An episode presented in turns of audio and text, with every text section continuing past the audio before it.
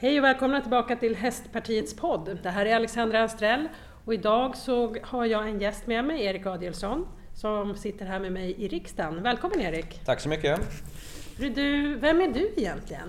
Jag är en uh, pojke, född, pojke på 47 år, född i Skåne, bor numera i Stockholm. Har jobbat med hästar i hela mitt liv, uh, framförallt travhästar och eh, man kan väl säga att jag är professionell kusk. Jag, eh, jag sitter bakom de här hästarna som springer runt eh, på TVn på lördagar i V75. Eh, och sitter bakom dem i två varv eh, och, och, försöker vinna det loppet. Det gör jag ungefär eh, tusen gånger om året kör jag lopp. Jag har under de åren jag har hållit på med det här så har jag kört ungefär 35 000 tävlingslopp. och det är det jag sysslar med.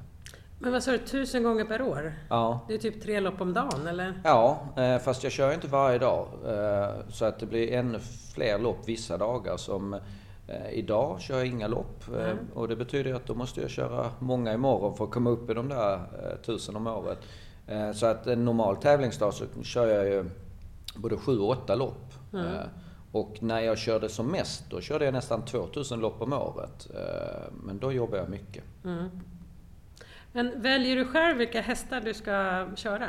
Nej, eh, om det vore så väl. Då kunde man ju bara säga att jag vill köra den och den och den. Eh, nej, utan i princip så kan man säga, om vi säger att du äger en häst, men eh, du känner dig inte komfortabel med att köra den i ett travlopp själv. Då kan du ringa mig och säga, jag skulle vilja att du eh, sitter upp bakom min häst och tävlar med den på V75. Så i princip så kör jag lopp åt personer som antingen tränar eller äger hästen och inte vill köra själv. Som en, ja, men en frilansande kusk kan man säga. Sen har jag ju jag har haft eh, i min karriär ganska långa samarbete med eh, specifika tränare. Eh, för 15 år sedan ungefär så slutade Stig och Johansson att köra travlopp. Han kände att jag vill fortfarande träna men jag känner mig redo att sluta köra loppen.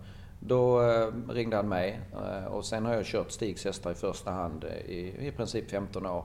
De senaste 6, 7, 8 åren har jag kört Svante Båths hästar också, en också stor Stockholmsbaserad travtränare. Hans hästar har jag också kört i första hand så att säga. Men i princip kan man säga en frilansande kusk. Men får du vara involverad någonting i träningen? När du, eller feedback efter ett lopp, att den här hästen borde ha lite mer si eller så? Eller hur funkar det? Liksom? Ja, eh, och det är lite olika från person till person. Eh, om vi går till eh, de extremfallen. Stig Johansson som, som är kanske den främsta travtränaren i historien i Sverige. Stig har ju en större hästkunskap än jag har.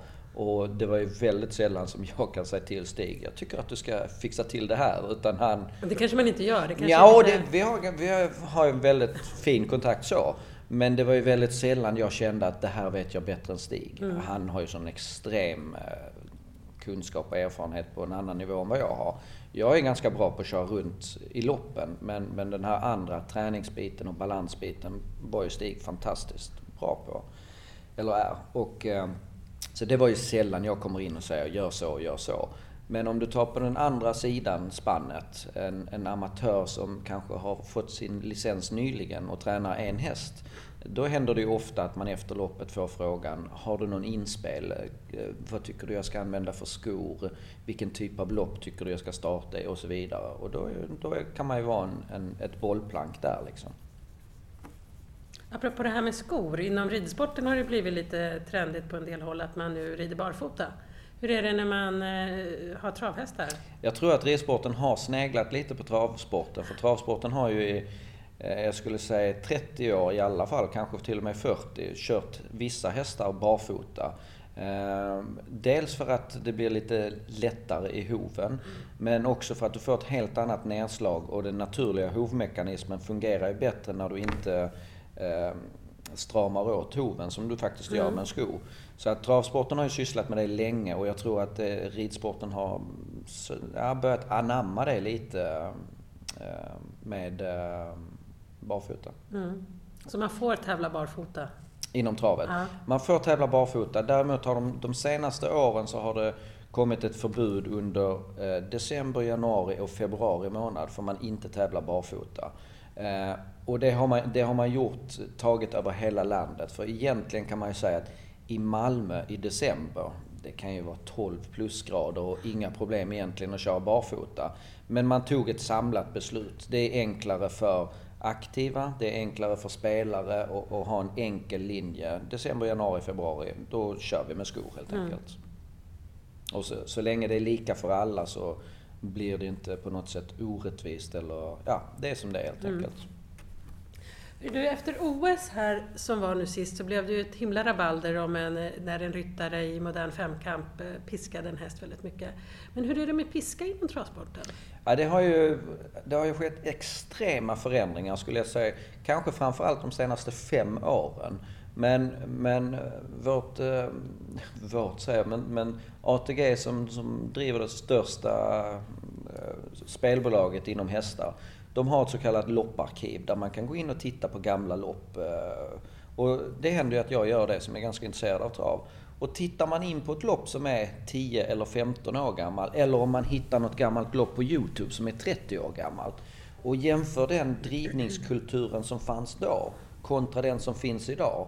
Då skulle du nästan säga att det är två olika sporter. Mm. För djursynen och synen på hur vi ska behandla djur överlag har förändrats mycket i hela världen.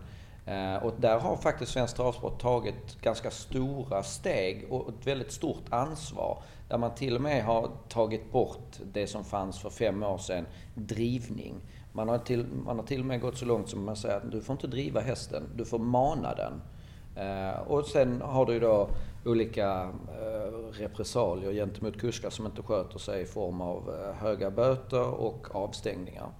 Um, och det, eh, ja, jag skulle säga att det, det har skett en väldigt eh, bra förändring och kanske framförallt de senaste tre åren men i grunden successivt de senaste 15. För, för visst var det för inte så länge sedan en utländsk kusk som eh, Piskade ja. ja. ja. och det var, det var vidrigt att se. Han, det var under en, en, en uppvärmning helt enkelt. Där han uh, tog tömmarna i en hand och piskade hästen tre gånger kanske. Uh, och det, äh, det, det, det, var nästan uh, sådär så att det vred sig i kroppen när man ser det. Det, det ser bara obehagligt ut. Det ser ut som någonting som tillhör stenåldern. Uh, och det, det, det får jag säga också att inom travsporten så, så var det en stor uppslutning kring att fördöma det här. Inte, inte bara rent populistiskt utan man, när man gick på stallbacken och pratade med folk, ja folk mådde dåligt över det. Var, Eh, ska vi bli utmålade på det här sättet i travsporten för att en jycke gör en sån här dum grej. Man kände sig illa berörda. Man, så här är inte vår travsport på riktigt, men nu utmålas det på det här sättet. Så att det var lite skönt att, att märka också hur illa vid sig folk tog för, för att en kille gjorde en sån här mm. tokig grej. Men hur är det då när du tävlar i andra länder? Ja, det är, det är en helt annan eh, syn på det. Mm. Eh, och jag, man ska inte måla ut någon länder. Eh, exempelvis så eh, finns det ju länder där det, eh, man ska säga, man, man, man har drivningar som vi hade för 30-40 år sedan i Sverige. De är fortfarande godkända där, den typen av drivning. I Norge har man tagit bort körspöet. Och jag skulle nog säga att eh, i Norge är man nog styggare mot hästen. Fast man inte har körspö så blir drivningen... Eh, Hur gör man det då, om man inte har ja, spö? Men, med tyglarna eller? Ja, med tömmarna, precis. Ja, tyglar innan du rider, tömmar när du kör. Det är inte så lätt. Nej, men i princip så... De har inte någonting skrivit i sitt reglemente om kraft. Mm. Utan där kan du ju ta tömmarna och, och drämma på allt vad du kan. Så är det ju inte i Sverige. Även om du då du får hålla ett spö i handen, men du får inte slå hårt med spöet. Eh, men i Norge har de då tagit bort spöet men drivningen är ändå enligt min uppfattning styggare mot mm. hästen mm. än Sverige. Jag, jag kan säga att det, det, finns, eh, det finns inget land i hela världen som har tuffare eh, straff, tuffare bedömning av domarna när det gäller drivning än svensk travsport. Det, vi är totalt outstanding. Mm. Men hur hög kan böter vara då? Man piskar till hästen? Ja, de kan nog, eh, nu ska vi se, det, det, alltså det, vi talar ju tiotusentals kronor. Oj. Ja, Mm. det, och framförallt, och det som Kan du som kusk också bli avstängd? Ja, och det är väl kanske det som drabbar en yrkesperson eh, hårdast. Att du, du kan bli avstängd i x antal dagar och får inte utföra ditt arbete. Det drabbar ju eh, ibland hårdare än böter. Eh, och det, det vet man ju från förbundet också. Därför sätter man in hårdare eh, avstängningsstraff också. Eh, nu har man dessutom skärpt upp reglerna ännu mer från 1 januari igår. Så att jag, ja, jag, jag kan verkligen stå på barrikaden och säga att vi har både den eh, hårdaste påföljdsmallen i hela världen. Vi har den hårdaste bedömningen av domarna i hela världen och överlag så har vi den mildaste behandling av travhästar i hela världen. Och speciellt nu efter 1 januari 2022. Det, är- ja, det, det har skett en markant skillnad. Sen var, för att gå tillbaka till din första fråga. Vad en enskild person gör eh, kan inte hela travsporten målas ut. För den här personen som du sa som, eh, som spöade en häst. Det, hela travsporten ska inte utmålas efter vad en Nej, toppdåre gör. Och det säger jag inte att någon egentligen gör. Men ibland känns det så. Eh, och att man inte ser helheten. Jag, jag, är, jag är otroligt mån om hästar. Jag hade aldrig jobbat med det här om jag inte hade tyckt om hästar väldigt mycket. Jag mår riktigt illa när hästar inte behandlas väl.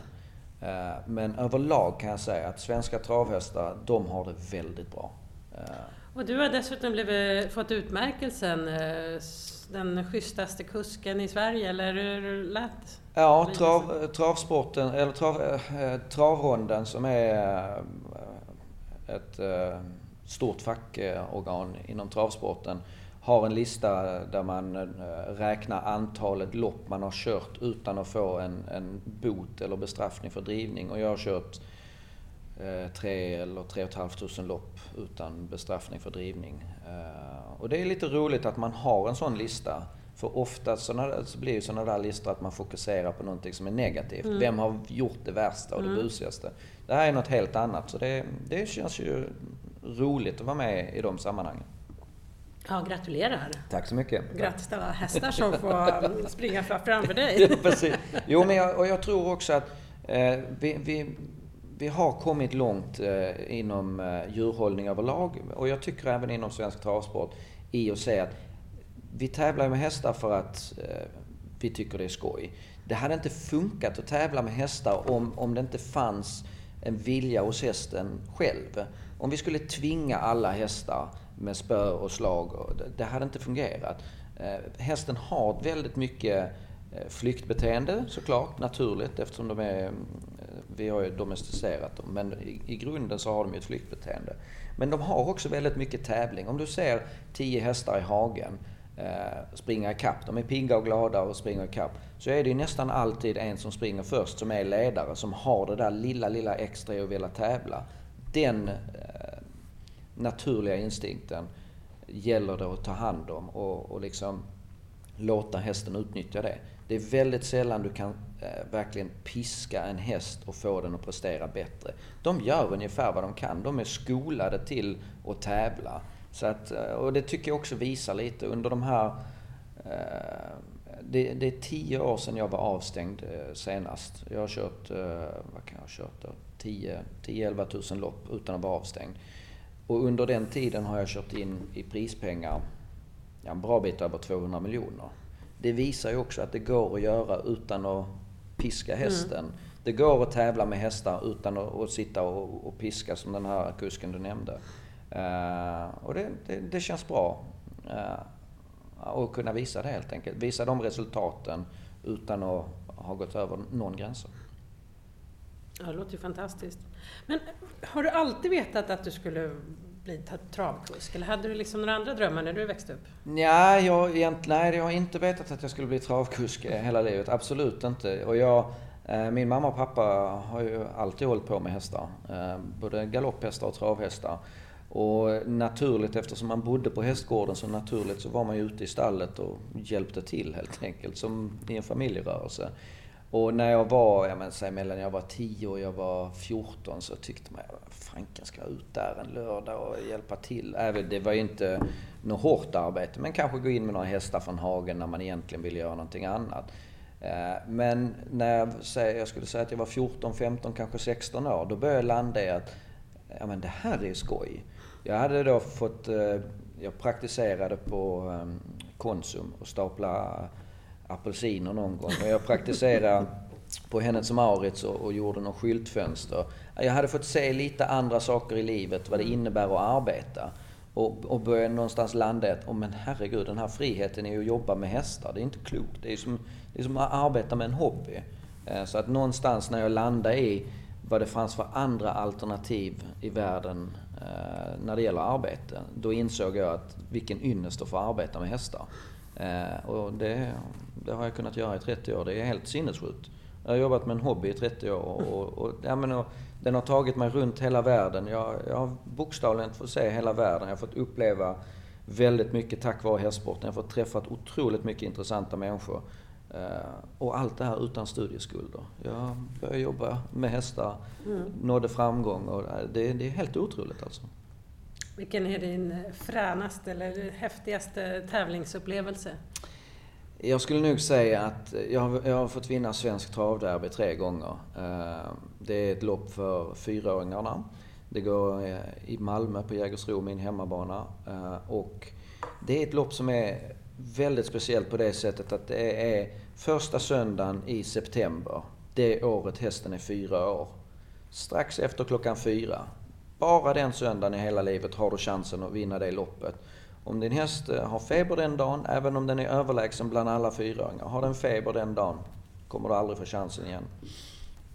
Och det skulle jag säga, de, de derbysegrarna, det, det är nog det största i min karriär hittills. Mm. Eh, jag har inte vunnit Elitloppet. Det är enda loppet i Sverige som jag inte har vunnit. Eh, och det skulle jag väldigt gärna vilja göra. Men det är svårt. Eh, fördelen med Elitloppet och vad jag tycker är lite extra magiskt med derbyt då, det är att du får bara en chans. Mm. Du kommer aldrig få om den chansen. Elitloppet då, då kan någonting störa i år, men du kan få chansen nästa år. Mm. Sen ska man ju nämna Elitloppet och varför jag så gärna vill vinna det. det du har varit där själv. Det är 30-35 000 människor på plats.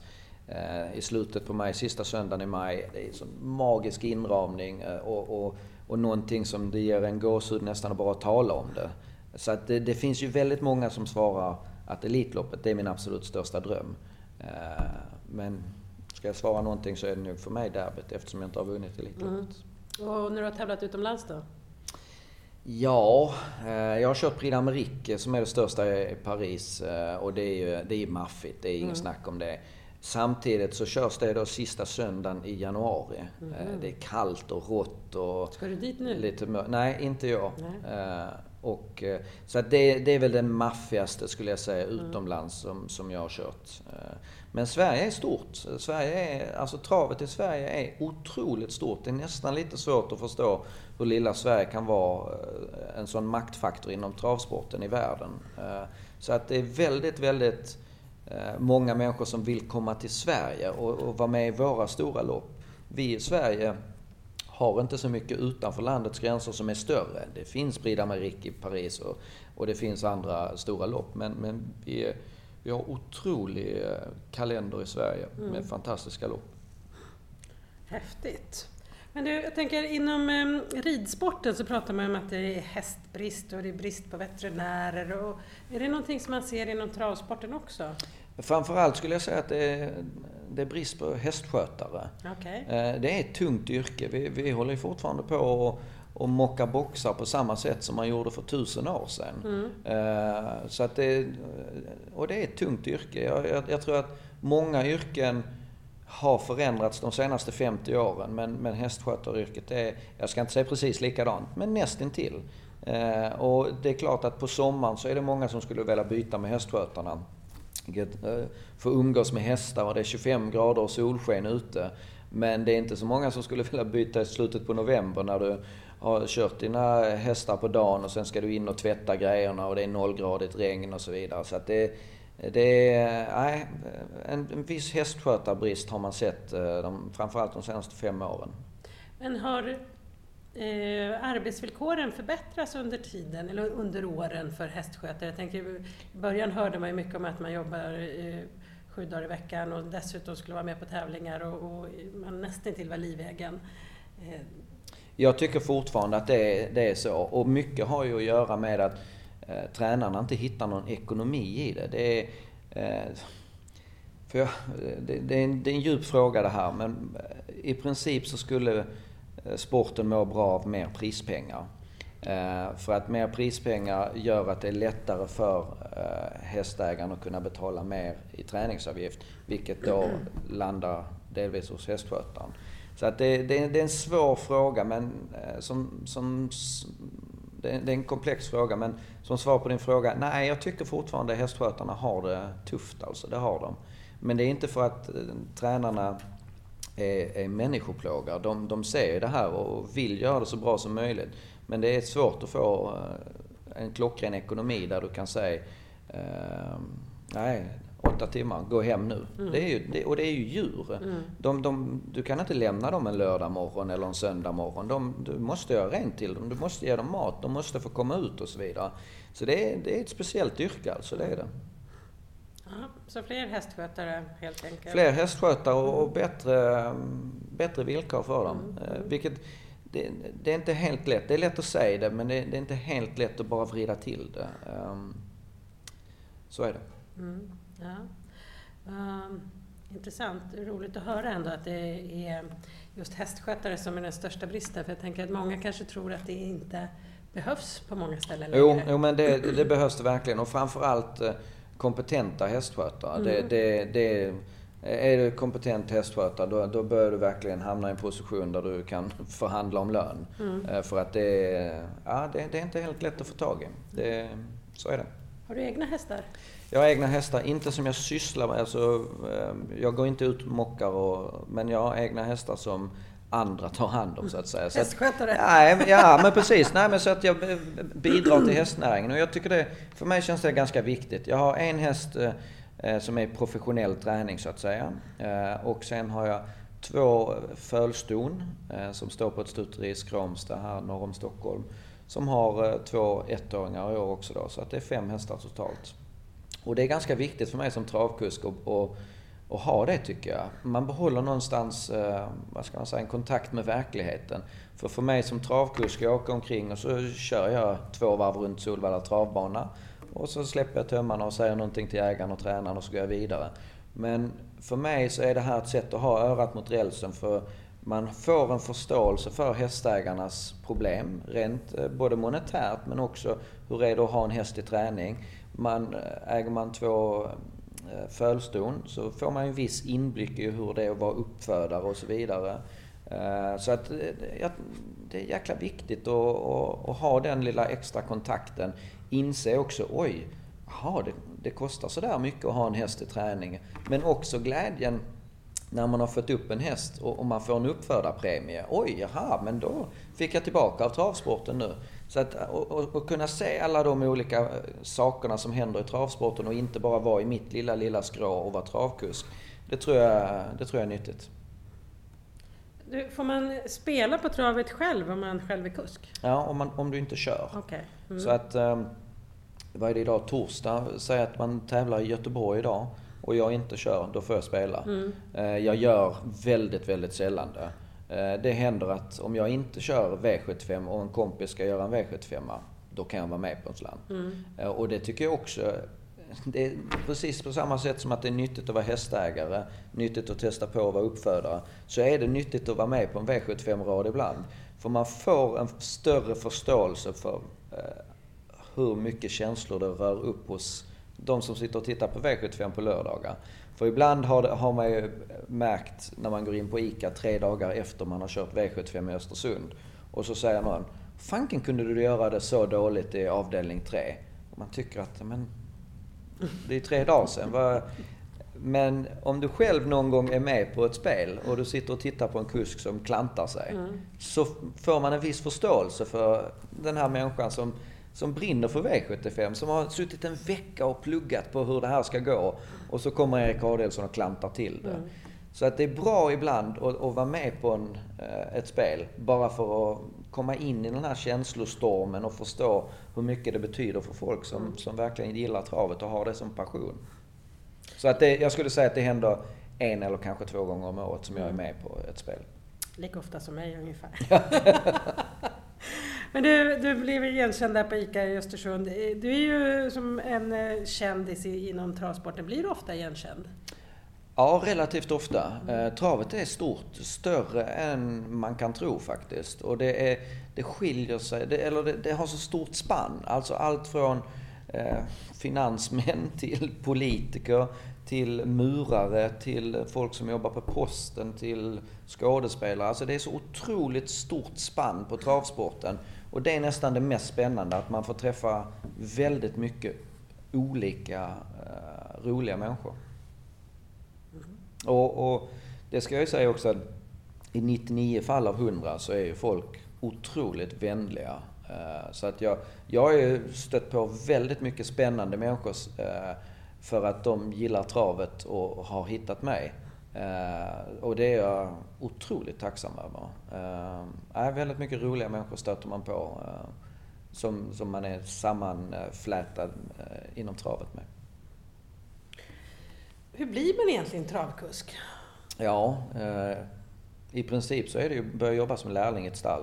Eh, börja umgås med hästar, eh, mocka, gå med hästar till hagen, eh, träningsköra hästar. Eh, det krävs ganska mycket arbete. Eh, det är inte bara att köpa en tävlingsdress, åka ut och ställa sig på Solvalla och tro att nu ska jag komma igång. Eh, Men å andra sidan så är det inte så svårt som, som man också har en tendens att tro. Det finns, eh, bor man i Stockholm så finns det kurser på Solvalla. Eh, Du får hjälp med både dress och, och häst och allting du vill egentligen. Så att det är inte så lätt som vissa tror och det är inte så svårt som, som man kan tro. Det, det finns en tröskel att ta, ta sig över men i princip så finns det lokala travskolor över hela eh, landet. Eh, Jämfört med galoppen och så, där man ska vara väldigt eh, liten och lätt, ska man vara det inom travsporten också? Eller har det samma betydelse? Absolut inte samma. Inom galoppen så i princip, jag menar väger du 70 kilo då kan du ju aldrig bli en, en elitjockey. Eh, inom travet så skulle jag säga att ja, men väger du norr om 100 kilo, ja då är det inte optimalt. Men det, blir en, det är en väldigt stor skillnad att bära en ryggsäck. Eh, om du tar på dig en ryggsäck som väger 20 kilo eller om du lägger den ryggsäcken i en skottkärra så är det ju väldigt stor skillnad. Lite samma sak är det inom då galoppen där du sitter på hästryggen och travet där du faktiskt sitter i en vagn eh, med hjul. Så att, nej, jag skulle säga att det finns i praktiken inga eh, viktbegränsningar. Eh, I alla fall inte på amatörnivå. Men självklart ska du köra på elitnivå, ja då, då ska du nog försöka väga under 100 i alla fall. Mm, mm. När du säger där vagn med hjul, eh, börjar jag genast tänka på, har du någon gång varit med om att eh, hjulen lossnar eller att det blir en olycka med själva materialen? Ja, jag har ju åkt i backen många gånger och det har ju hänt att man har tappat.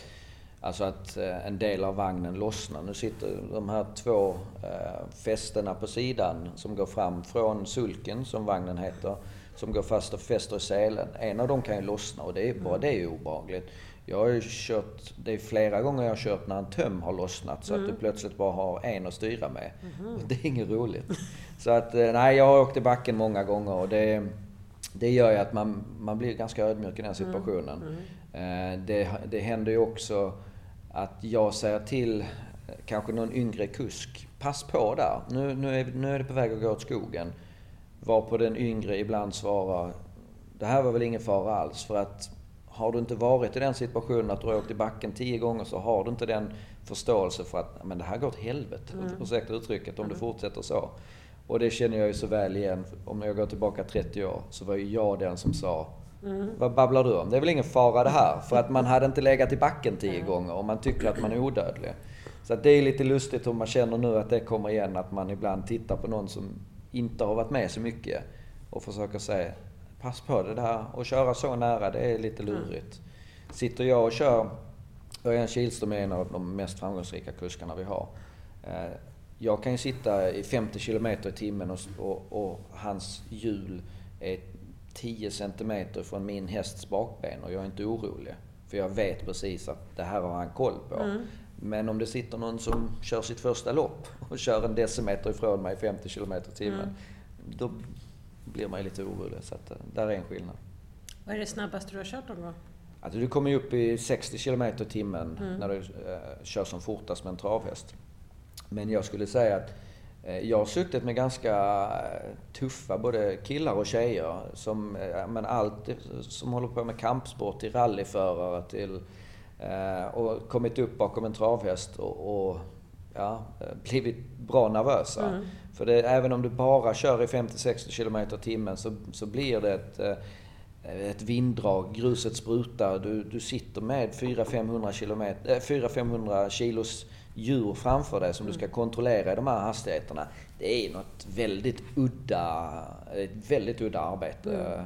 Mm. Och, och, i den situationen så, som jag tycker som, som är helt naturlig för mig efter så många år, så tror jag att man upplever det som äh, adrenalinstinn mm. när man äh, testar det första gången. Ja, jag har ju gjort det. Det var mm. jättefränt. Mm. Jag kan ju rekommendera att man inte ler då, för då fick man följa munnen Nej, ja, men precis. Nej, men också, och faktum är att det där är ju, eh, just att köra dubbelsulke, som du har gjort, det är ju nästan det närmsta du kan komma. Eh, för oss som kör en tävlingssulke, då sitter man ännu närmare. Men du kommer ändå upp, du känner hur hästen frustar och arbetar och du känner den här, eh, vad ska man säga, samspelet.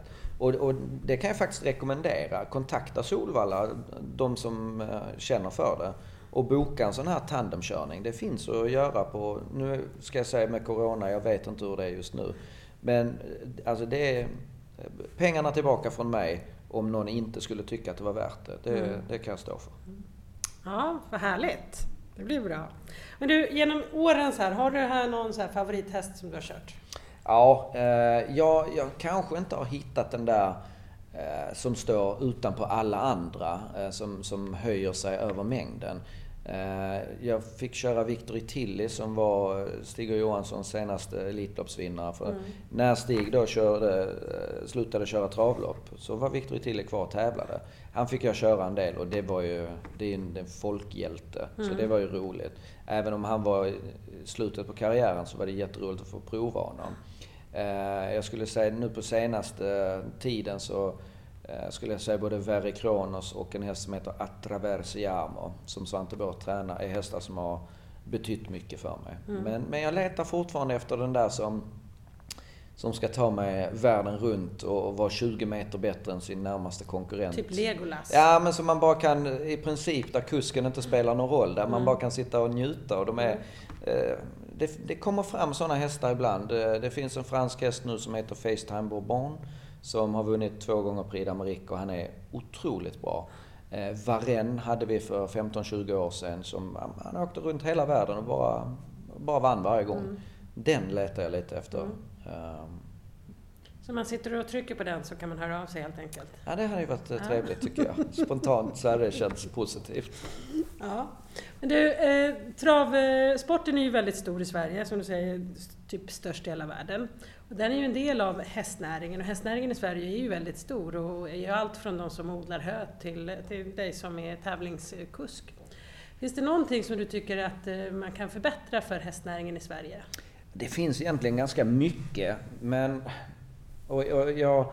Tänker om du blev minister här? Ja, jag förstår. Jag förstår. Alltså, det som är lite lurigt, det, det finns ju en, en, eh, en dom inom EU eh, som kallas Bastova-domen, som i princip menar på att resultat inom uh, sport är slumpmässiga. Och den, den, kan, det kan bli lite stökigt för, jag vet faktiskt inte hur det är för ridsporten, men, men inom travsporten. Det kan bli lite stökigt, men det är så, det är så avancerat och invecklat. Så det handlar lite om momsatser ja, precis, för precis, företagare. Precis, precis. Men, men att säga att, att resultaten är slumpmässiga, det, det, det, det, det blir bara jättekonstigt. Mm. Alltså, om du och jag åker ut och kör likvärdiga hästar så, nu ska jag inte verka arrogant här men det är, jag tror ju att jag kanske kör snabbare än vad du gör. Troligen. Ja, eh, så att det, det, det är ett knasigt resonemang. Men, det var väl en skidåkare som sa det, ju mer jag tränar desto mer tur har jag. Ja, precis, precis. Uh, nej, men det, och, och, sen så tror jag också alltså, att politiker överlag uh, har förståelse för hur pass stor den här näringen är både som, som näring, att det är x antal 10 000 människor som, som jobbar med det här. Men också som underhållningsbransch. Eh, och det, jag förstår att vissa tycker det är löjligt. Ja, men vadå underhållning? Eh, det är hästar som springer runt, det är väldigt omodernt. Men det är x antal hundratusen människor som, som ser det här som underhållning varje lördag. Och det är på samma sätt som jag respekterar folk som tycker att det är löjligt att tävla med trav, så skulle jag gärna vilja säga att eh, den andra sidan respekterar att det är ganska många hundratusen människor som sitter varje lördag och, och älskar det här.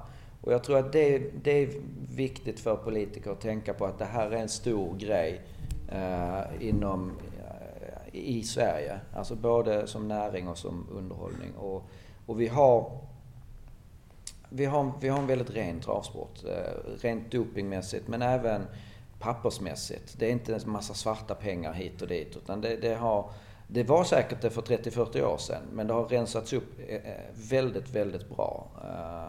Och det, ja, det, det tror jag är viktigt att politiker är medvetna om. Bra. Nu ska jag strax ha debatt med landsbygdsministern. Eh, hur ser din dag ut resten av dagen? Jag ska åka och hämta mina kära döttrar på, mm. Eh, i, i, skolan. Eh, och sen så ska jag jo, sen så har de simträning så att ja, ja. det stökar de på. De håller inte på med hästar eller? Nej, de gör inte det. De, de, inte än, det kan ja. ändras. Ja. Jag vet ju själv att, lite som jag nämnde tidigare, att när jag var 11-12 så var det inte så att jag var helt säker på att jag skulle syssla med det här. Och sen nu 35 år senare så sitter jag här och pratar med dig och har fått se eh, riksdagen. Nej, jag, det, det, här är typiskt en sån grej. Hade inte jag åkt runt och kört en massa travlopp så hade jag aldrig fått se det här. Och det, det är jag jätteglad över. Så att det, ja, det är en magisk värld, travet, som, som har betytt mycket för många men extremt mycket för mig. Jag är otroligt tacksam över det livet jag har fått leva och får leva. Eh, tack vare travhästar. Fantastiskt. Stort tack för att du kom hit idag. Tack själv. Och till er som lyssnar så kommer det naturligtvis ett nytt spännande avsnitt av Hästpartiets podd även nästa vecka. Vi hörs. Hej!